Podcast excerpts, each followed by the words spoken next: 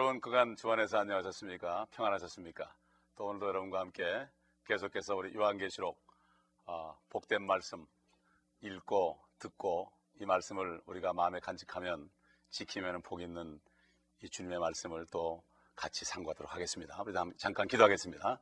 아버지 하나님 감사합니다. 오늘도 우리에게 요한계시록의 말씀을 읽고 듣고 지킴으로 말미암아 축복된 시간을 주심을 감사합니다. 아버지 하나님 성령께서 온전히 우리를 가르쳐 주시고 기름 부어 주시옵소서. 예수 그리스도의 이름으로 감사하며 기도합니다. 아멘. 어, 오늘 계속해서 우리 요한계시록 1장 4절부터 다시 좀 읽겠습니다. 지난번에 4절부터 읽 었지만은 우리 다시 한번 4절부터 몇 절을 제가 봉독하겠습니다. 우리 함께 어, 여러분 화면을 보시고 함께 읽읍시다. 4절 요한은 아시아에 있는 일곱 교회에 편지하노니 지금도 계시고 전에도 계셨고 앞으로 오실 분과 그의 보호자 앞에 있는 일곱 영과 신실한 증인이시며 죽은 자들 가운데서 첫째로 나시고 땅의 왕들의 통치자이신 예수 그리스도로부터 은혜와 평강이 너에게 있을지어다. 우리를 사랑하시어 자신의 피로 우리의 죄들에서 우리를 씻기시고 하나님 그의 아버지를 위하여 우리를 왕들과 제사장들로 삼으신 그분께 영광과 권세가 영원 무궁토록 있을지어다. 아멘. 보라, 그가 구름들과 함께 오시리니 모든 눈이 그를 볼 것이며 그를 찌른 자들도 볼 것이요. 또한 땅의 모든 족속이 그로 인하여 애곡하리라. 그대로 되리로다. 아멘. 예, 우리 지난 시간에 좀 새로운 말씀을 좀 아, 우리가 봤죠. 아, 우리가 그냥 이 땅에 살다가 죽으면 그냥 천국만 가는 사, 사는 줄 알았는데 이 땅에서 우리가 고난받은 만큼 왕 같은 세상들로서 이 땅에서 주님과 함께 통치할 수 있는 그러한 권세를 주셨다. 여러분 그 문화 비유 기억나시죠? 아, 누가복음 19장에 보게 되면은 주님께서 비유했지 않습니까? 어떤 한 귀인이 왕권을 받아오기 위해서 먼 나라로 가게 됐는데 아, 종열을 불러가지고 각 사람에게 한 문화씩 주었다. 이렇게 얘기했습니다. 한 문화씩 주었다. 그런데 이 문화라는 것은 그 헬라어로 미나라는 것입니다. 근데 이것이 영어로 그 돈을 얘기하는 그 므나가 됐습니다. 므나가 됐어요. 그런데 그 영어 성경에 보게 되면은 특별히 그 킹제임스 버전을 보게 되면은 아, 그 므나라는 말을 아, 므나라고 안 쓰고 파운드라고 썼어요. 파운드. 파운드라는 것은 그 영국의 화폐 단위죠. 그러면서 또 우리 보통 아, 미국의 그 무게 단위입니다. 파운드다. 똑같은 파운드를 줬다. 우리가 그 아, 마태복음 25장의 달란트 비유하고는 좀 다릅니다. 달란트 비유는 아, 한 사람에게는 다섯 달란트, 또 한 사람에게는 두 달란트, 또 한 사람에게는 한 달란트를 줬는데 이 문화 비유는 다릅니다. 아, 문화 비유는 다르죠. 문화 비유는 한 문화씩 똑같이 나누어 줬습니다. 그리고 그 문화를 가지고 장사하라고 그랬습니다. 여러분 워낙 잘 아시기 때문에 이 문화 비유는 아, 제가 성경을 따로 찾지 않겠는데 여러분이 누가복음 19장을 쭉 나중에 읽어보시기 바랍니다. 그러면은 그 문화를 가지고 장사하라 그랬어요. 장사하라. 근데 그 장사하라는 말이 영어로 뭐라고 되어 있는가 하면은 occupy 이렇게 돼요. occupy라는 말은 우리말로 하면 정복하라, 차지하라 이런 뜻입니다. 이런 뜻이에요. 아, 어떻게 한 문화 가지고 어떻게 정복합니까? 그리고 어, 열 문화를 남긴 사람에게는 열 문화를 남긴 사람은 열 골을 다스리라. 또 다섯 문화를 남긴 사람은 다섯 골을 다스리라. 수건에다가 잘 싸고 보관했던 사람은 악하고 게으른 종이라고 책망을 받았습니다. 예. 이게 무엇일까? 분명히 열 골, 다섯 골이 ten cities, five cities. 분명히 도성을 얘기합니다. 요즘 말하면 시장 정도 되겠죠. 주님은 분명히 구체적으로 말씀했습니다. 제가 깊이 기도하는 가운데 주님 어떻게 한 므나 가지고 그렇게 장사를 했는데 그 도대체 장사하는 게 무엇입니까? 그런 기쁨 가운데 주님께서 똑같이 너희들에게 나눠준 것이 무엇이냐? 이런 마음을 주세요. 보니까 우리에게 똑같은 성경책을 줬다 이거예요. 성경책 한 권을 저울에 달아보면 사실 뭐 요즘 가죽으로 됐지만은 보통 비닐로 된 거 달아보면 한, 한 파운드 정도밖에 안 나갑니다. 그러니 동일한 성경을 주셨죠. 우리가 아브라함에게 하나님 약속하신 거 알지요? 아브라함 보고 네가 동서남북을 바라봐라 네 땅이 될 것이다. 네가 밟는 가로 세로로 걸으면은 네가 밟는 땅이 네 땅이 될 것이다. 우리 주님께서 십자가에 죽으시고 부활하신 다음에 나중에 승천하시기 전에 마태복음 28장 19절 20절에 보면은 제자들을 많았고 그러므로 너희는 모든 민족에게 가라 그랬습니다. 그리고 저들을 제자 삼으라 말씀을 가르치라고 그랬습니다. 에? 이것이 무엇입니까? 우리가 복음을 들고 가서 복음을 전하고 그곳에 내가 복음을 전하면 그 땅이 우리 땅이 된다는 것 아니겠습니까? 우리 갈라데 3장인 것처럼 믿음으로 난 사람은 다 아브라함의 자손이고 아브라함과 함께 복을 받는다고 그랬습니다. 우리는 영적인 아브라함의 자손 아니겠습니까? 그러므로 우리는 이 소망을 이 요한계시록 강의를 통해서 특강을 통해서 정말 우리가 하늘에 가기 전에 이 땅에서도 이 땅에서 우리가 주님을 위해서 고난받은 만큼 보상받는 것이 있다. 이것을 우리가 알고 이것은 영원토록 가는 것이다. 한 번밖에 없는 인생이지만 영원토록 이 보상은 가는 것이다. 그러니 한 번 여기서 실수하면 영원토록 받지 못하는 것이다. 이러한 사실을 우리가 분명히 깨닫게 되신다면 여러분에게 엄청난 축복이 되실 것입니다. 그러니까 어떤 분들은 전혀 정말 언어도 안 통하는 그런 곳에 가서 몇십 년을 그냥 선교사 생활하다 거기서 때로는 죽임을 당하기도 하고 사고로 때로는 세상을 떠나기도 하지만 하나님께서 주신 약속을 믿기 때문에 그들이 그렇게 하는 것입니다. 물론 우리를 구원하신 그 은혜를 생각한다면 우리가 주님을 위해서 죽어도 할 말이 없겠지만은 거기다가 주님께서는 은혜를 주실 뿐만 아니라 보상까지 하신다 그러니 참 우리는 염치 없습니다. 우리가 주님의 일을 해도 사실은 성령께서 하신 것이기 때문에 우리는 그저 무익한 종이지요. 그러나 우리가 주님께서 주신 것들을 우리가 잘 또 간직해서 주님의 마음을 기쁘게 해드려야 될 것입니다. 그러니까 오늘은 우리가 5절, 아, 5절을 보겠습니다. 5절 보면은 죽은 자들 가운데서 어, 첫째로 나섰다. 이렇게 돼요. 죽은 자들 가운데서 첫째로 나섰다. 우리가 분명히 할 것은 예수 그리스도는 하나님이신 분이 이 땅에 오셨을 때는 사람으로 나타나셨다. 완전한 사람이시고 완전한 하나님이라는 사실을 절대로 잊어버려서는 안 됩니다.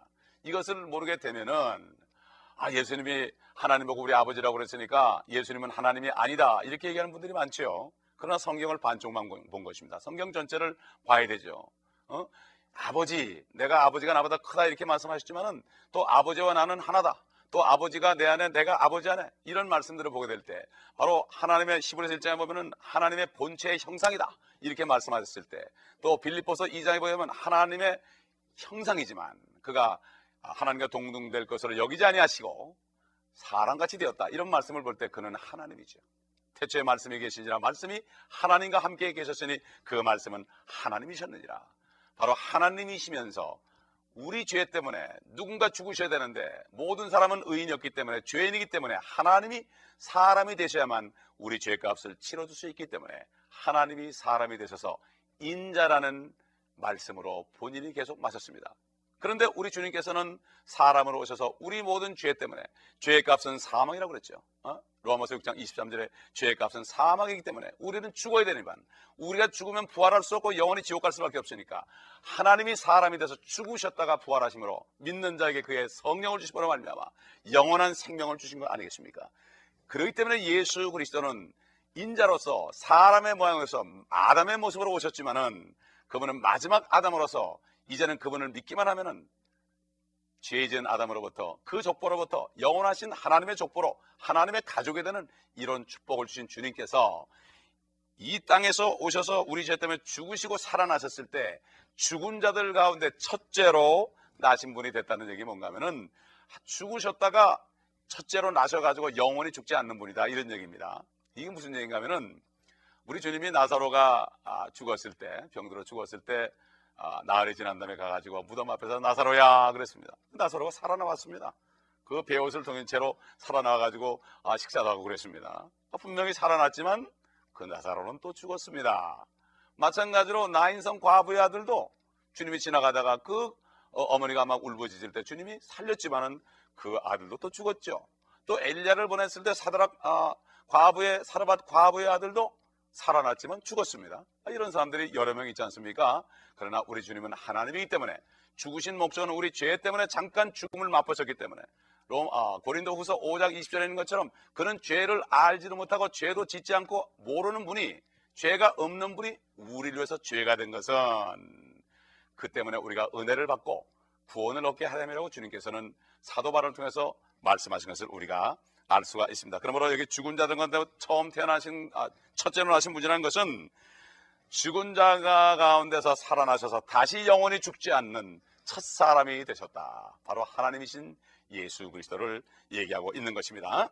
우리 6절에 가봅시다. 6절에 가보게 되면은 우리는 이 시대에 아, 우리는 아, 하나님 그의 아버지를 위하여 우리를 왕들과 제사장들로 삼으신 그분께 영광과 권세가 영원 무궁토록 있을지어다.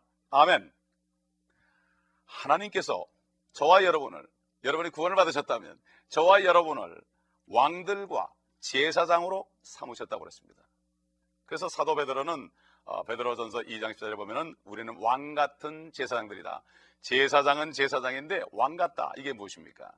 제사장이라는 직분은 죄를 용서받는 그러한 일을 하는데 하나님께 쓰임 받는 사람들이죠. 옛날에 구약 시대, 율법 시대에 아, 유대인들이 죄가 죄를 짓고 죄가 생각이 나면은 자기 죄에 해당되는 짐승이나 새를 가지고 와서 비둘기를 가지고 와서 아, 자기 죄를 아, 가져가라고 그 머리 위에 안수를 했습니다. 이 안수한다는 것은 사실 죄를 가져가라. 이 안수가 첫 번째 나온 안수입니다. 아, 그래서 그 죄를 다 정가시킨 다음에 너는 내 죄를 가져가라. 그런 다음에 자기가 칼로 그 짐승을 푹 찔러 죽였습니다. 그 피가 아마 선지피가 솟아올랐겠죠. 그것이 바로 나 때문에 흘린 말이에요. 인간의 죄 때문에 나 때문에 흘리는 피란 것을 보라 이것입니다. 얼마나 징그럽겠습니까? 만약 오늘날 우리가 죄를 지을 때마다 짐승을 가져서 우리가 그 짐승을 죽인다면 아마 참 보통 일이 아닐 거죠. 요즘에 뭐 닭 한 마리 잡는 것도 제대로 못 잡는데 징그러워가지고 그렇지 않습니까? 그런데 우리를 제상으로 삼았다는 것은 옛날에 그 제사장들이 죄진 사람들의 죄 때문에 왔을 때 그들을 아, 짐승을 가지고 이렇게 왔을 때 안수해 가지고 짐승을 죽이고 그 짐승을 받아다가 제사장들이 각을 띄고 피는 다 재단에 쏟아버리고 기름과 모든 내장과 살은 각을 떠서 하나님 앞에 번제로 드린 것처럼 오늘날 예수 그리스도를 영접하고 구원받은 사람들은 그리스도의 영이 우리 안에 있기 때문에 우리는 제사장들로서 죄진 사람들이 우리 앞에서 어떻게 하면 우리가 죄를 용서받겠고 구원을 받겠습니까? 그럴 때 그들에게 구원받는 길을 제시해 주는 것입니다. 이것이 바로 제사장의 직분입니다. 사도 바울이 빌립보 지방에 가서 복음을 전하다가 귀신을 점치는 여인의 그 귀신을 쫓아냈을 때 그 주인이 결국 고소를 해가지고 화가 나서 고소해서 그가 깊은 감옥에 갇혔었습니다. 그럴 때 그가 바알과 신라가 기도하고 아, 찬송할 때 우리 알듯이 지진이 나면서 옥터가 흔들리면서 아, 옥문이 열리고 아, 사도 바울과 신라에게 있던 착고들이 다 풀렸을 때 거기 간수장이 와서 뭐라고 그랬습니까? 내가 무엇을 하여야 구원을 받겠나이까? 바로 제사장인 제사장 역할을 하는 바울과 신라에게 그런 질문을 했을 때 사도 바울이 그랬죠. 주 예수 그리스도를 믿어라. 그리하면 너와 내 집이 구원을 받으리라. 바로 우리 주 예수 그리스도는 세례 요한이 John the Baptist 이걸 제대로 번역하면 침례인 요한이죠. 세례 요한이 보라 세상 죄를 지고 가는 하나님의 어린 양이라 그랬는데 아, 다른 번역본에 보게 되면 킹제임스 번역본에 보면 세상 죄를 제거하는 하나님의 어린 양이다. 완전히 우리 죄를 제거했습니다. 어? 그 어린 양 완전히 단번에 제거했기 때문에 우리는 더 이상 짐승을 잡을 필요 없고 십자가에서 나 때문에 어린 양처럼 단번에 죽으시고 피를 다 쏟으시고 내가 쏟을 피를 쏟으시고 죽으셨다가 사흘 만에 살아나신 이 예수 그리스도를 영접하면 죄가 다 없어져 버리고 의롭다 칭함받는 것이 바로 우리에게 들려주신 기쁜 소식이라 이것입니다. 그러므로 우리는 이 사실을 잘 기억하며 우리를 이 땅에 사는 동안에 제사장으로 삼았고 이제 이 제사장 역할을 많이 한 사람은 예수 그리스도가 오실 때 그분이 왕 중에 왕으로 오실 때 우리도 왕 같은 그러한 제사장으로서 이 땅에서 주님과 함께 통치하신다 이것을 우리에게 알려주는 것입니다. 7절을 보겠습니다.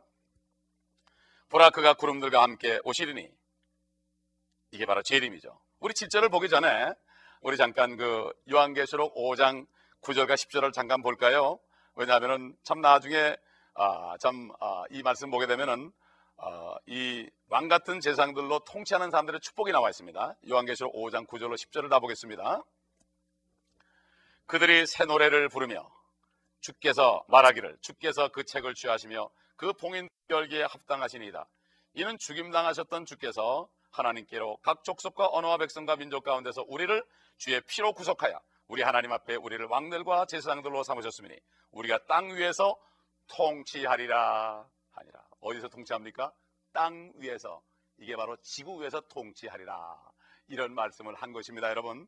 이 땅에서 통치하는 축복을 여러분 받으시기 바랍니다. 7절 보니까 보라 그가 구름들과 함께 오시리니 이것은 이 땅에 임하시는 재림입니다. 공중에 임하셔서 성도들을 데려가는 그런 재림이 아니고 공중 재림이 아니라 이것은 지상 재림을 얘기합니다. 아, 그리고 아, 이것에 대해서 아, 이것에 대해서 우리가 그 스가랴서 12장 아, 10절을 좀 보겠습니다. 아, 스가랴서는 말라기 바로 전 선지자였죠. 스가랴 선지자가 예언한 이 말씀을 보겠습니다. 거기 보면은 어, 또 내가 다윗의 집과 예루살렘의 거민들 위해 은혜와 강구의 영을 부어주리라.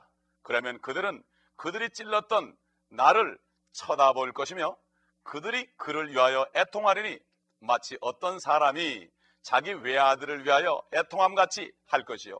그들이 그를 위하여 비통에 잠기리니 마치 어떤 사람이 자기 처다들을 위하여 비통에 잠기듯 하리라. 여기 보면 예수 그리스도께서 재림하시면 그들이 누굽니까? 유대인들이 그들이 찔렀던 나를 바라보며 그랬습니다. 그들이 찔렀던 그를 바라보며 그랬지 않았죠? 나를 바라보며 제가 유대인 변호사를 캐나다 가서 만났을 때 이 말씀을 보여줬습니다. 여기 스갈에서 있는 나가 누구냐? 나가 예수 그리스도나 여호와냐? 그랬더니 구약 성경에 나는 여호와니까 여호와라는 거예요. 그러면 당, 어? 유대인들이 앞으로 여호와를 찔렀다는 여호와가 사람 된 그분을 찔렀다는 것을 보고 회개할 것인데 당신은 어떻게 생각하느냐 그랬더니 말을 못했습니다. 아 참 너무나 엄청난 말씀 아닙니까? 찔렀던 나를 쳐다볼 것이며 유대인들이 그들이 찔렀던 바로 예수가 바로 하나님이란 걸 깨달을 때 그들은 엄청난 통곡을 한다는 것을 여기에 말씀하고 있습니다. 그리고 마태복음 26장 64절 보게 되면은 주님께서 또 친히 말씀했죠. 여러분 자, 자 같이 이렇게 보시면은 예수께서 말씀하시기를 그렇도다. 그러나 내가 너에게 말하노니 이후에 너희는 인자가 권능의 오른편에 앉아 있는 것과 하늘의 구름들을 타고 오는 것을 보리라고 하시자. 이렇게 했습니다. 그러니까 공중에 주님이 오셔가지고 거듭난 성도들을 데려갈 때는 보통 사람들은 다 깜깜한 중에 있기 때문에 어둠 가운데 있기 때문에 볼 수가 없지요. 도적같이 오셔가지고 귀한 보석을 훔쳐가듯이 도둑이 들어오면 귀한 보석을 훔쳐가죠. 마찬가지로 가장 귀한 보석은 주님 볼 때 귀한 보석은 아무리 이 땅에서 가난하고 병들었고 힘들어도 예수 그리스도를 영접하고 성령으로 거듭난 하나님의 자녀들은 하나님이 보시기에 가장 귀하기 때문에 공중에 오셔가지고 우리를 들, 들어 올리셔가지고 주님을 만나게 하실 것이며 아, 고린도전서 15장 아, 45절 이하에 있는 것처럼 우리가 호련히 눈 깜짝하는 사이에 우리가 변화돼서 올라갈 때 그들은 세상 사람들을 보지 못할 것입니다. 그러나 주님이 하늘 구름들을 타고 오실 때는 모든 사람들이 다 볼 것이고 찌른 사람까지도 볼 것이라고 여기에 말씀하고 있는 것입니다. 1장 8절에 가보게 되면은 아, 시작과 끝이다 그랬죠. 시작과 끝이다. 시작과 끝이다 이렇게 말씀. 주님이 시작과 끝이다 이렇게 말씀했습니다. 바로 알파와 오메가요. 전능하신 분이다. 아, 이렇게 아, 말씀을 했습니다. 예수 그리스도께서는 그 자신이 전능하신 하나님이심을 여기에 증가하고 있는 것입니다. 그런데 여호와의 증인들은 이것을 인정하지 않고 있습니다. 그런데 우리가 한 가지 짚고 넘어갈 게 있습니다. 아, 주님께서 마태복음 23장 9절에 이런 말씀을 했습니다. 땅에 있는 사람을 아버지라 부르지 말라. 이렇게 말씀했습니다. 아버지는 하늘에 있는 하나님 한 분밖에 없다. 그러면 우리 부모님을 아버지라 부르지 말라는 얘기입니까? 그게 아니고 정말 하늘에 계신 아버지, 참 하나님이신 아버지는 한 분밖에 없다. 그런데 이 땅에 지금 자신이 Holy Father라고 칭함받는 사람이 있습니다. 우리가 잘 봐야 됩니다. 누군가. 그렇기 때문에 우리는 절대 속으면 안 됩니다.